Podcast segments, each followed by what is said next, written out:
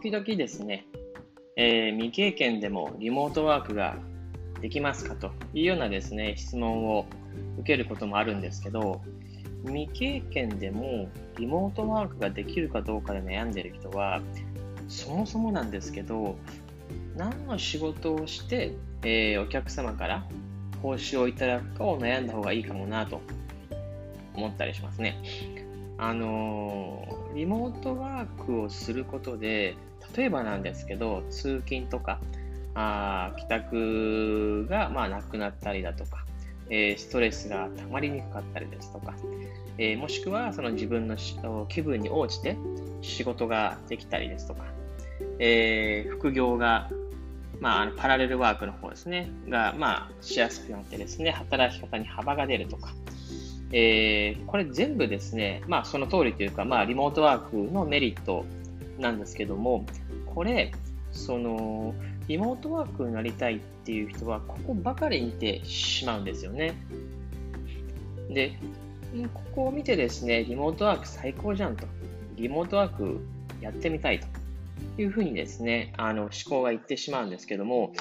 肝心なのはですね、リモートワークを通してお客様に提供する価値って何？ってお話なんですよ。で、まずは、あの、そこにですね、全力で頭を使って、で、えー、これであれば、あの、お客さんも、あの、自分のサービスを買ってくれるよな、という確信が、あの、持てたらですね、リモートワークやった方がいいんじゃないかなと。なので、その、悩むポイントが違う。未経験だからリモートワークができるかというよりも、自分が提供できる、まあ、サービスはリモートワークでも提供できるかっていう、まあ、そういう話ですね。そこに、まあ、あの、頭を使って悩まないと、未経験でもリモートワークができるんですよ。別に関係、あまりその関係がないので、仕事が、あの、未経験かそうじゃないかっていうのは。だけども、その、じゃあ自分が明日からね、こう、リモートワークを始めたときに、じゃあ実際その自分がですね、そのリモートワークを通して提供するサービスを誰かが買ってくれるかどうか、買ってくれるんであれば当然リモートワークは続けられますし、買ってくれないとですね、こう収入止まっちゃうので、あの、リモートワークも何もできなくなってしまうわけですよね。なので、あのまあ、未経験でもリモートワークができますか？ではなくて、リモートワークでかつ自分が提供しやすいサービスって何だろうなというところに悩みましょうと。で、私の場合は、あの、ウェブのマーケティング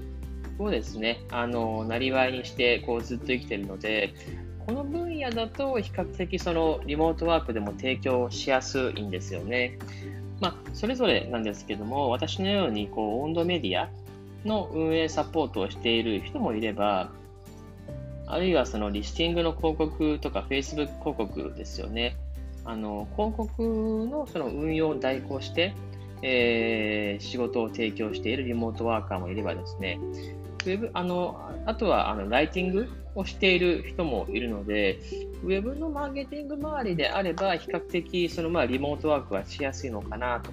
というようなイメージですね。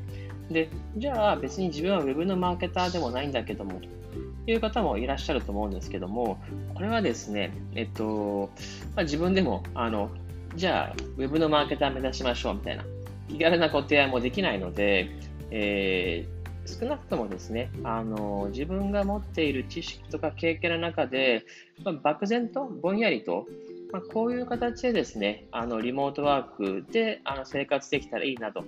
いうのはあると思うので、もうこればっかりはですね、その道でですね、リモートワークをしている人にも聞きに行くと、あの、ツイッターで探したりですとか、友達に聞いたりですとか、Facebook でこう調べたりですとか、もしくは単純にその Google で検索をするですとか、そういう形でですね、あの、能動的に、えー、探しに行ってですね、もう話を聞きに行くと。いうことに、まあ、尽きるのかなと思います。なので、もうアクションをもう実際にしてですね、で、あの、その道の可能性を探っていくというところなのかなというふうに思います。なのでですね、あの、ちょっとウェブのマーケティングに興味があるという人はですね、まあ、Twitter なり、